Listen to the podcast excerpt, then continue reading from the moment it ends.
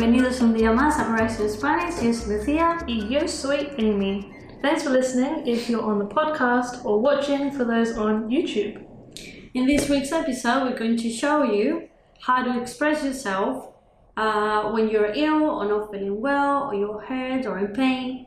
So we decided to take on these topics because some of our viewers suggested, and yeah, we're gonna try to cover as much as we can through our conversation.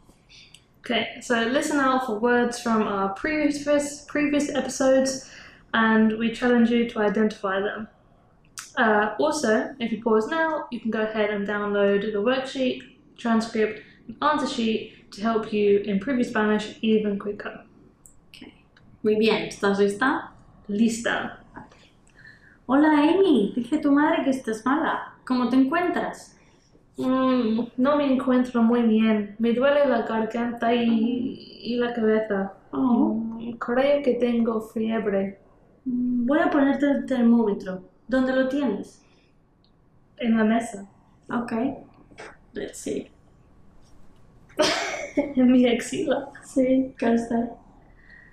Uh, beep, beep, beep, beep. Oh, sí, tienes fiebre. Mm. ¿Dónde tienes la medicina?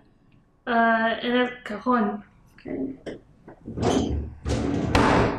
Toma, es paracetamol. Te bajará la fiebre. Uh, Okay, so we're gonna break that down a little bit. A little uh, Oscar Wow. Oscar winning acting.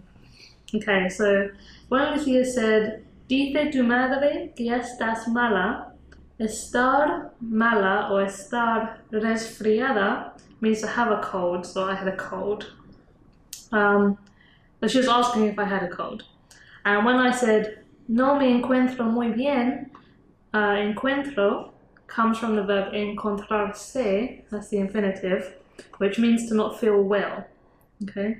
And if you go to the worksheet, you'll see a breakdown and more examples of how to use encontrarse uh, with different people like you, he, she, we, they. Okay? So now we're going to have another short conversation, and this time we'll break it down before we start chatting. Lucia, if you say the Spanish, and then I will translate with the English. okay. We share a little bit slower for you guys so you can understand each word. And then we will repeat in English, yeah? To me. Yes. ¿Qué te ha pasado? What happened? ¿Qué te ha pasado? Caí, Fell. caí. Me rompí la muñeca. I broke my wrist. Me rompí la muñeca. Tengo un esguince en el tobillo. I have a twisted ankle. Tengo un esguince en el tobillo. ¿Te duele mucho? Does it hurt a lot? ¿Te duele mucho? Moretón en el muslo. A bruise on the thigh. Moretón en el muslo. Por la caída. Because of the fall. Por la caída. Se ha cortado en un dedo. She's got a cut on her finger. Se ha cortado en un dedo. Accidente de coche. Car crash. Accidente de coche. Se fracturó una pierna. She broke a leg. Se fracturó una pierna. Se fracturó un brazo. She broke an arm. Se fracturó un brazo. Irse a casa pronto. To go back home soon. Irse a casa pronto. Okay, perfect. Let's get into the conversation. Number two. Pero, ¿qué te ha pasado?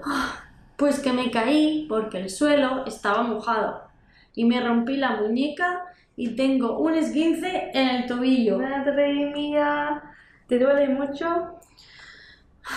Sí, además tengo un moretón en el muslo por la caída. ¿Y a ti qué te ha pasado? A mí nada, solo vengo a acompañar a mi hermana, que se ha cortado en un dedo cuando cocinaba. Qué mala suerte ha tenido también. Sí, mucha. porque el año pasado tuvo un accidente de coche y estuvo en el hospital dos meses.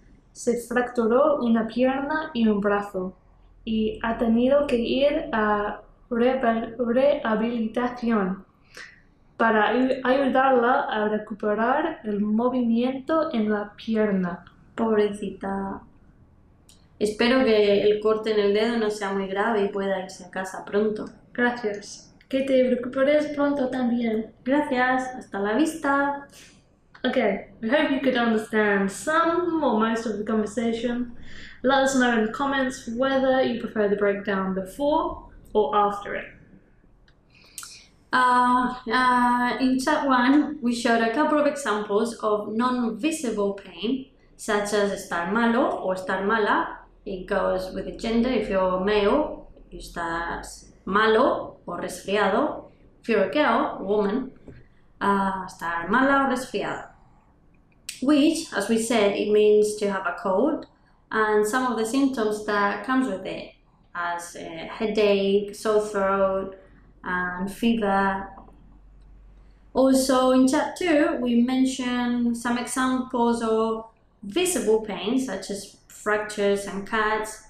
Um, if you want to see more advanced vocabulary, we suggest, and common sentences, we suggest that you click on the link below for the worksheet. Okay, that's it for today's episode. We hope you enjoyed it and thank you for listening. Hasta Hasta pronto!